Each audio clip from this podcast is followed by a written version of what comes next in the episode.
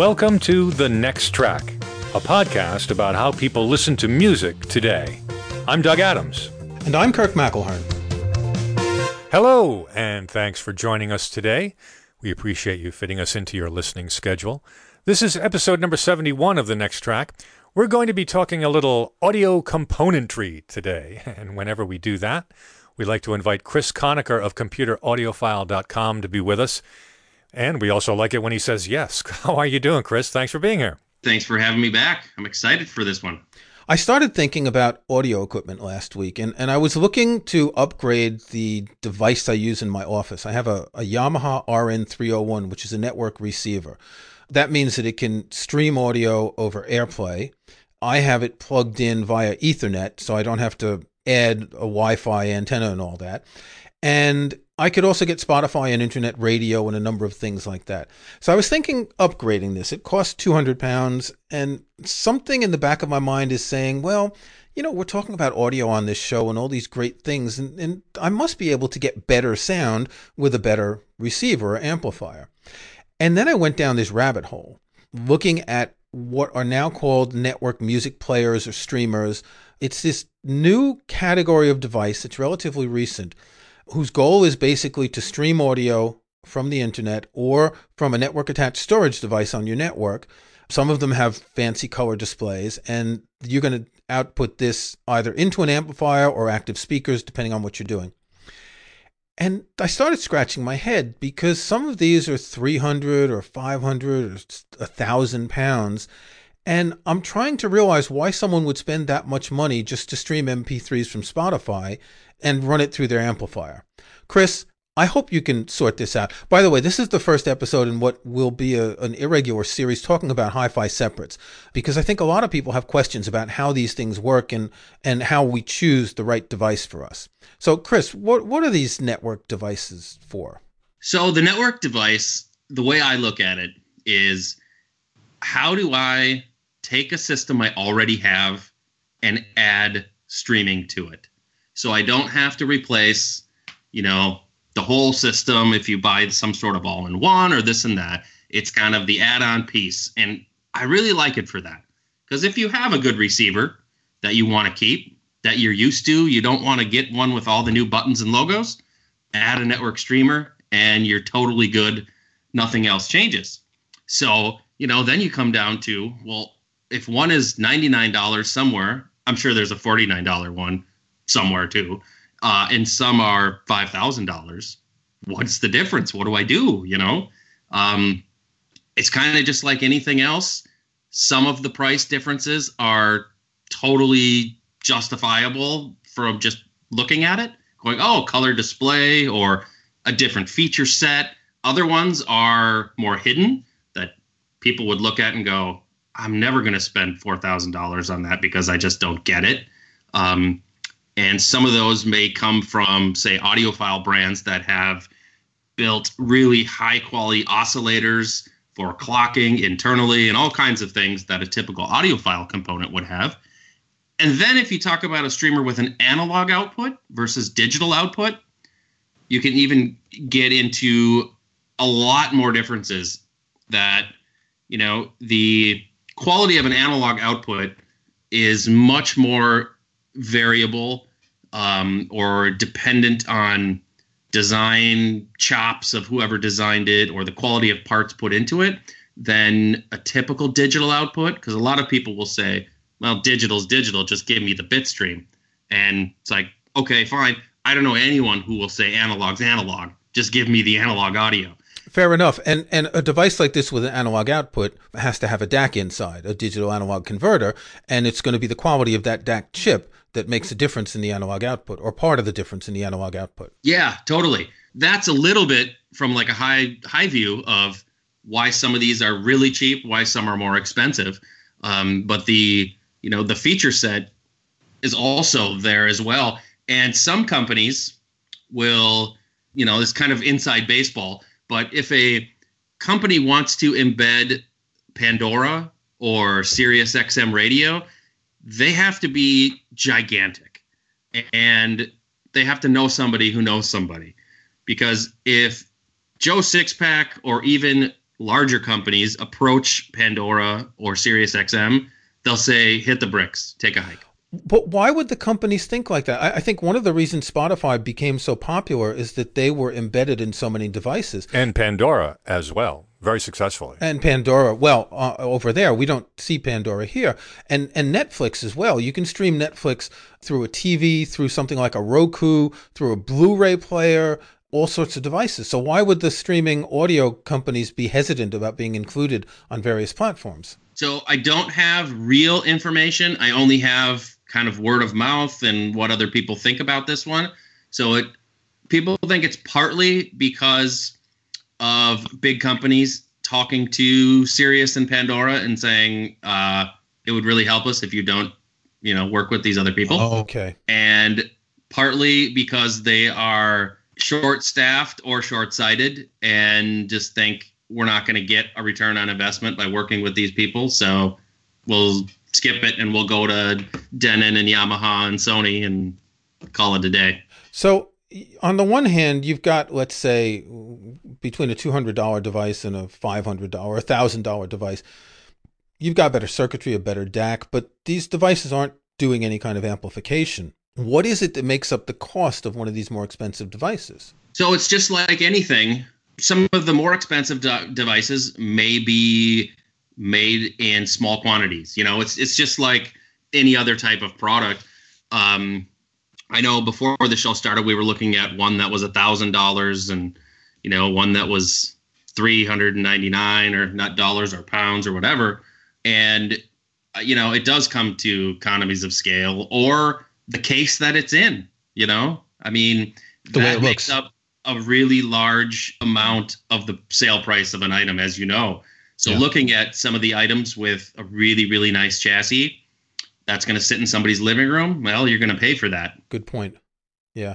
And that will match the product line of the manufacturer so that if you have one that you've connected to an amplifier and you've got a CD player, that they all match instead of, being three separate devices and you look a bit like a rube because you haven't matched all your audio devices. Yeah, completely. I always like to tell people like that I know when my friends ask about this stuff, I'm like, does it matter what it looks like? And can you place it somewhere else, like where you won't have to see it? I ask those questions and then I think, okay, start with the absolute cheapest thing that will accomplish your task. And if you're happy, totally good. You never have to revisit this again. And some of them will be like, cool, I'm going to get this, XYZ brand I've never heard of. And others will be like, I know myself, I got to have something that's better or it's more expensive because I just feel better about it. Yeah. It's start with something really cheap. If it doesn't make it, then. Well, but see, so here's what I was saying to Doug earlier. If you compare, I had a cheap Philips stereo thing with little bookshelf speakers. It held three CDs. It cost, I don't know, the equivalent of $100 today or whatever. This was 15 years ago. And this was the audio equipment I had in my office, right, when I started being a freelancer.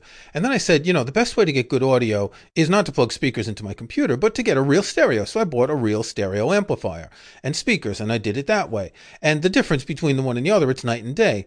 But in my current situation, with my 200-pound receiver, I'm looking at maybe a 350-pound receiver.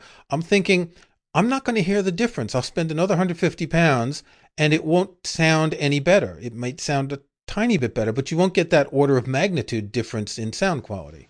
Yeah, so one thing to think about there is you're talking about a different receiver versus the streaming aspect of it. Well, the receiver that I have includes streaming. So I'm using it for AirPlay. I can also do Spotify and radio from it. So in my case, it's not an all-in-one music streamer, but it's a combination receiver streamer. Yeah. So thinking of, should I get a different receiver because it's got the streaming input or into it, and it's got this number of watts versus this number of watts, that is kind of a whole separate animal because, as you know, all watts aren't created equal. There are some, like I have some amplifiers here that are 160 watts and some that are 1,000. And the 160 is way better than the one that's 1,000. But the first question I asked Kirk was, is any of this new gear going to allow you to do something you can't already do? Do they have new features? And the answer is no. You can already do a lot of the stuff that this new gear will do. Well, going back to the network streaming devices, Chris said earlier, if you've got an existing system and you want to add streaming, this is a good way to do it. If you are happy with your receiver and your CD player and, you know, whatever other devices, and it goes well with your speakers, then I think switching to a device that does everything might disturb your system and might be more expensive. If you've got a $1,000 amplifier and a $1,000 CD player, a $500 streaming device added onto your system is cheaper than rebuilding your system. And that certainly has value.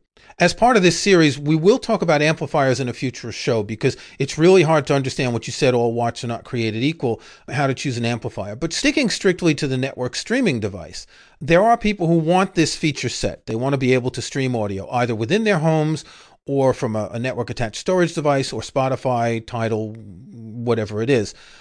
It's still the question of how can a $1,000 device make Spotify's MP3s sound better than a $200 device?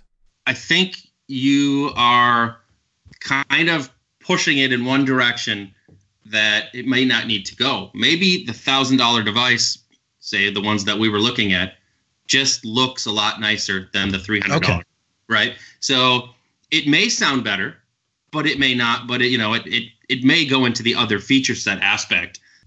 But again, if it's doing analog out, then I think more people can kind of see, okay, maybe this $1,000 one is going to be better. And also, you know, the economies of scale and all that kind of stuff.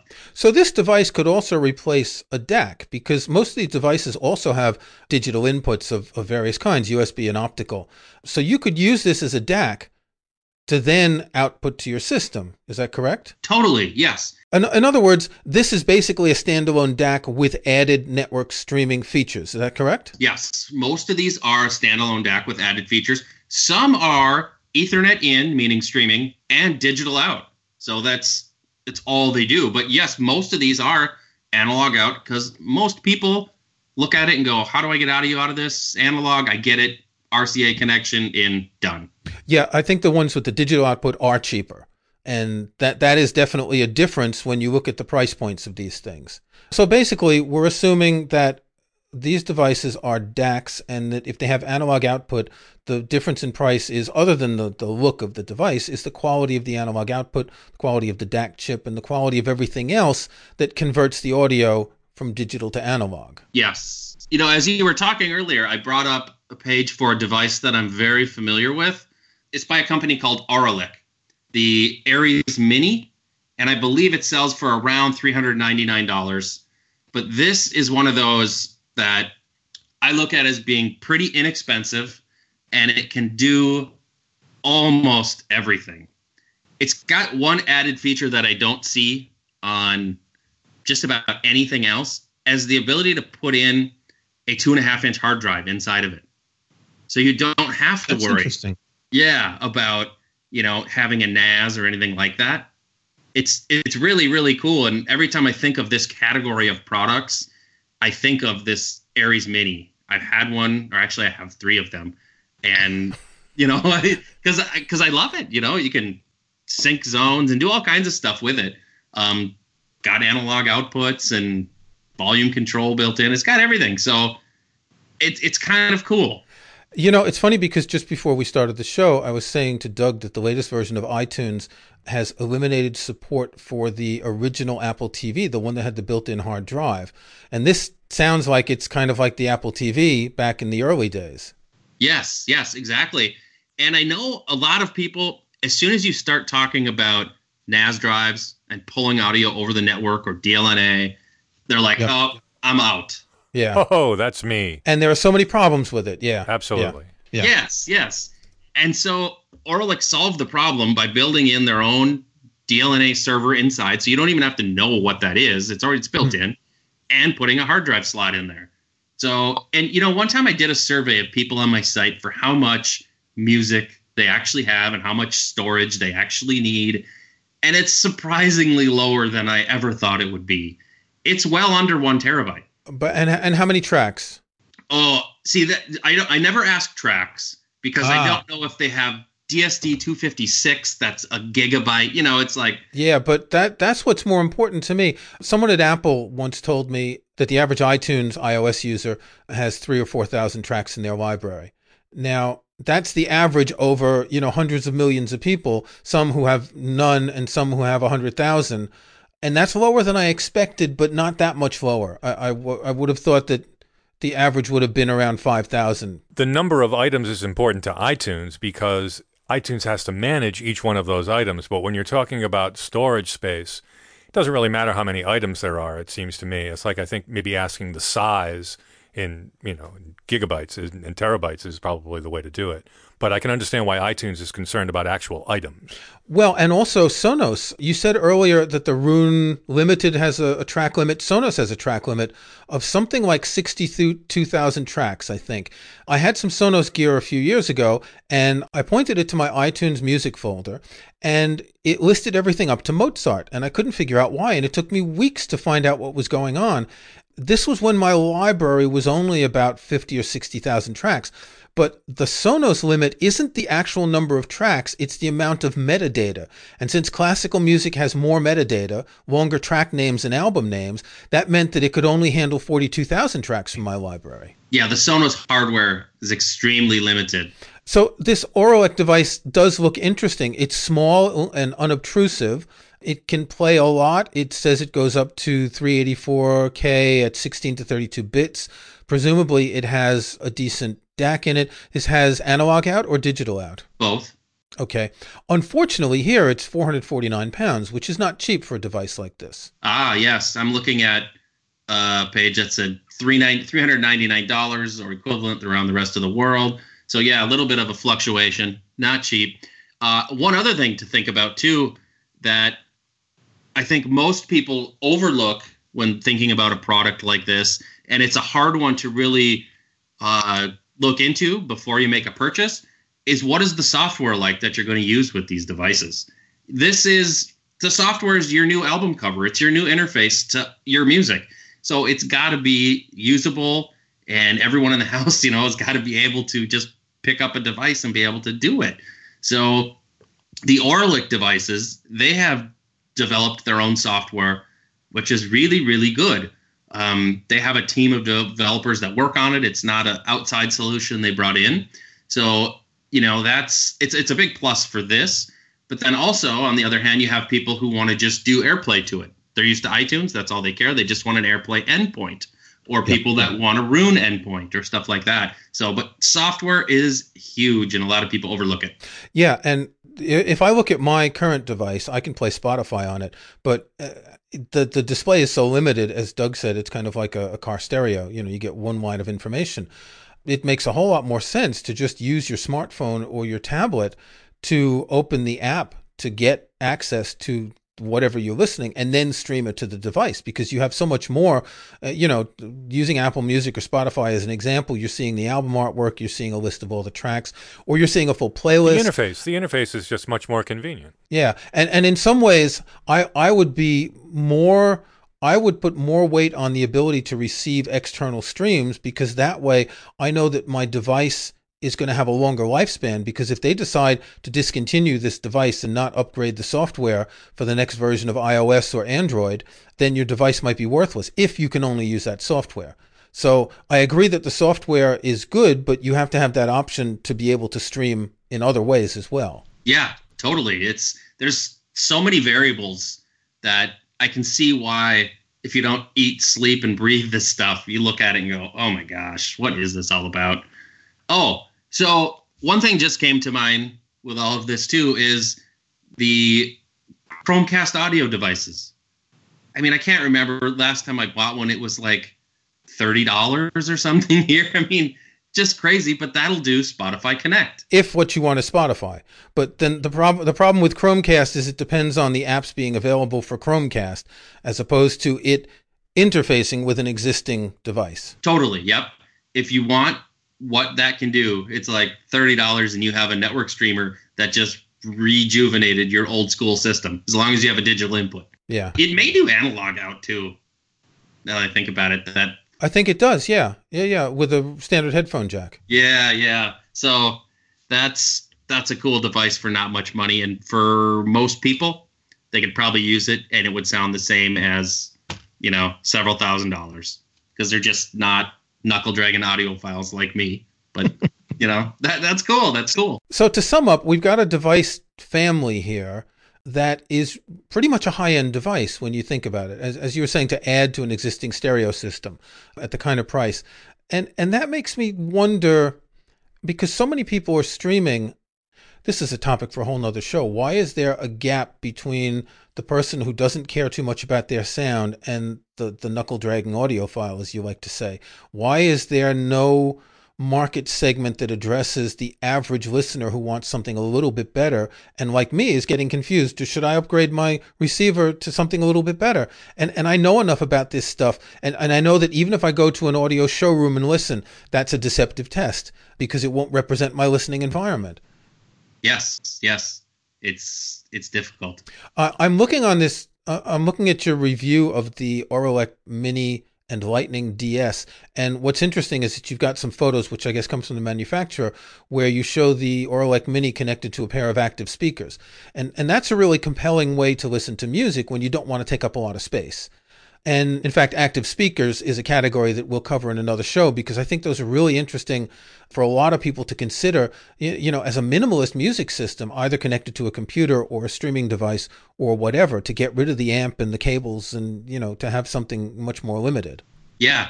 The active speakers is actually, if you talk to any speaker manufacturer or amplifier manufacturer, if you talk to them off the record, active speakers is really the way to do it, because you can do an amplifier for each speaker driver and get way better sound and no passive crossovers and all kinds of stuff. But yeah, that's a whole nother show that will be very interesting for people to listen to, because they can learn quite a bit. So I also think we should talk about the difference in technologies at a high level for these streamers, because people that are interested in AirPlay, that streams from your phone, right? From your phone or your computer. Yeah, from the internet, through your phone or through your computer to the audio device, versus something like Spotify Connect, which your phone is a remote control, but the audio goes directly from the internet to the audio device. You can shut your phone off or take a call and nothing changes. Right, so AirPlay is push and the other is pull, in the sense that you're pushing the AirPlay stream to the device, whereas with Spotify or internet radio, the device is pulling it. Yes, exactly.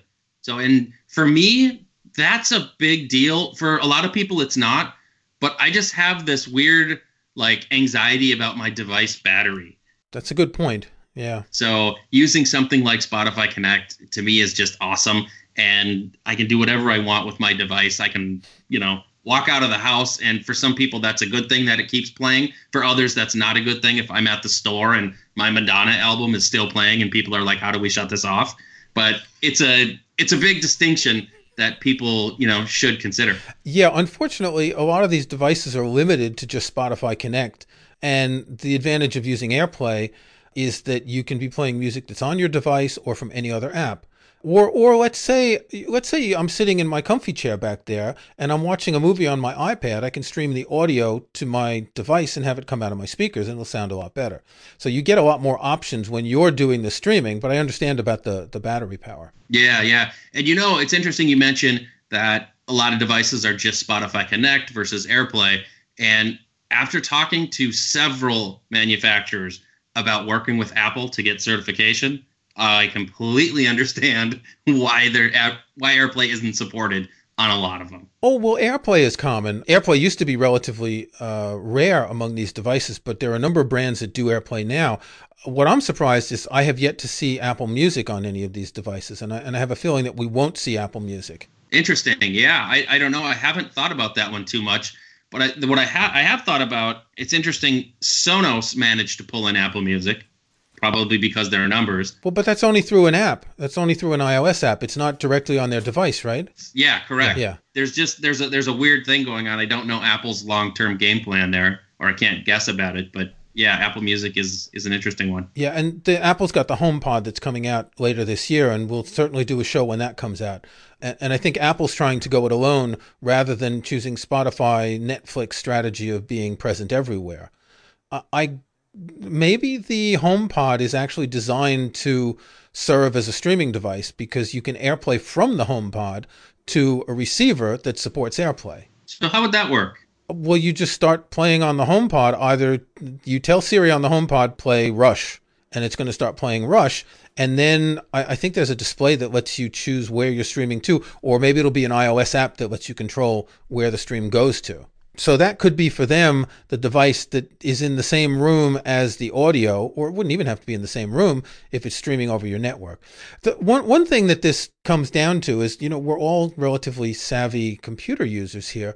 I feel bad for the person who's middle-aged and never got into this sort of arcane computing stuff trying to figure out how this works.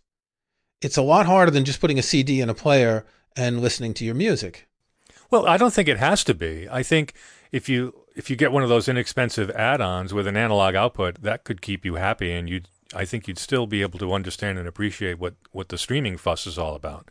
But I think for a lot of people who are used to, you know, I used to have a cassette player, I used to have a CD player, I used to have an 8-track player and a turntable, and I plugged them into the receiver, and that's the way I got my music. I mean, there's a way of doing streaming like that. You don't have to redo your entire system to accommodate just streaming. That doesn't have to be the central point of your listening experience. That brings up a good point, too, is some manufacturers are trying to bring streaming back to that ease of use, in that devices are going to have hard keys or hard buttons where you turn it on, you press the button, and it just starts playing Pandora, or it just starts playing some Spotify playlist. And for at least a lot of my friends, that's all they want. They don't care about anything else, because like Pandora with its genome project, it is really good at picking out good music for you. So they just hit the Pandora button and they're off. And that is, you know, about as easy as it could get, but I'm happy to see changes like that. Okay, I was hoping that, Chris, you were going to come on and you were going to have a really good answer here about, you know, this is how you choose what device you want. It's not your fault. This is a little bit confusing, and for some people, they'll want to choose one of these expensive devices, and others a cheap device, and others streaming from their smartphones and tablets, and I just wish it was simpler. I really do. But in any case, Chris, thanks for enlightening us, and we're looking forward to having you back on to talk about more stereo equipment in the future. Great. Thanks for having me. I look forward to confusing people in the future. Before we wrap things up, we'd like to tell you about our next tracks. Kirk, what do you got queued up? My next track this week is something that I was inspired to look up when watching a TV series. Amazon Prime has a series called Bosch, which is adapted from Michael Connolly's mystery novels about Hieronymus Harry Bosch. His real name is Hieronymus Bosch, go figure, but he goes by Harry. And regardless of what the series is about, Harry Bosch is a jazz fan, and his favorite jazz musician is Art Pepper. And so the soundtrack of this series has bits of him driving with a little bit of Art Pepper music. And I don't know Art Pepper. I mean, there are jazz musicians I love, like Miles Davis and Thelonious Monk and Bill Evans, and I really don't know Art Pepper. So I went on to the trusty Apple Music and looked in the jazz category, and lo and behold, there is a new release called the Complete Maiden Voyage Concerts by Art Pepper. Now, I've looked this up. These were in August 1981, which was a year before he died, and some of these had been previously released on a few different vinyl recordings. The songs are all 10 to 15, 18 minutes long, and each of the LPs that was released had two songs on each side.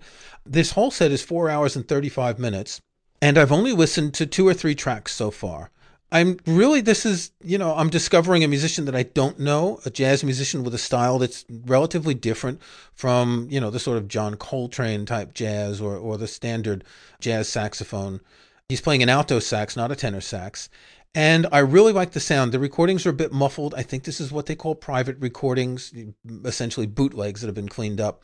But this is quite fascinating. And one thing about jazz, not being a jazz specialist, is that I can go back and discover musicians that I really know nothing about. So it's the Complete Maiden Voyage Concert. It's not available on CD. It's only available by download or by streaming. So the link in the show notes will be to Apple Music. Doug, what are you discovering this week? You will be quite surprised, Kirk. Now, I found a decent Apple Music playlist recently called Manchester Rock, which has a bunch of bands from Manchester, England, which, as Kirk and I have often noted, is some of our favorite music. And so this playlist looks like a pretty good sampler. one song from each of about 25 bands, and I start playing it, and I go about doing some work, and this song comes on, and it sounds vaguely familiar, and then I realize, oh, that's Bernard Sumner from New Order, but I'd already heard Blue Monday, the New Order song in the playlist, so what was this? So I look, and it's a band called Electronic, and come to find out it was Bernard Sumner singing. I'd never heard of Electronic before, and the song, Getting Away With It, it was apparently a hit to some degree. Never heard it. And I've never heard of the band. Now, I've been a fan of New Order since the 80s. I never had an inkling that Bernard had a side project with Johnny Marr, who had played with the Smiths, and Neil Tennant of Pet Shop Boys, among other amazing people that worked with them over 9 years of recording. They put out 4 albums, tons of singles, 12 inches, all kinds of stuff. Now, I often say on this show, and I'm going to say it again, that I don't listen to a lot of new music because I'm still getting caught up on the old music. Electronic is the perfect example. My father used to say, I wish I hadn't heard that before so I could hear it for the first time. Well, I'm going to be listening to this music for the first time. It's a great opportunity. It's so rare that I find something that I have absolutely no familiarity with at all. But the difference in discovering this music now, rather than encountering it contemporaneously, is that I don't have to wait for new album releases or new single releases. I can get caught up on Electronic's entire catalog inside a weekend, which is probably what I'm going to do because I obsess like that. I'll be starting with Electronic by Electronic as my next track. This has been The Next Track, a podcast about how people listen to music today. You can find show notes and links to some of the things we talked about in this and other episodes at thenexttrack.com. There's also a contact form there you can use to send us comments. If you like the show, we hope you'll subscribe in iTunes or your favorite podcast app. And please think about giving us a review or rating. We'd appreciate that. I'm Doug Adams, and for Kirk McElhearn, thanks for listening. We'll talk to you next time.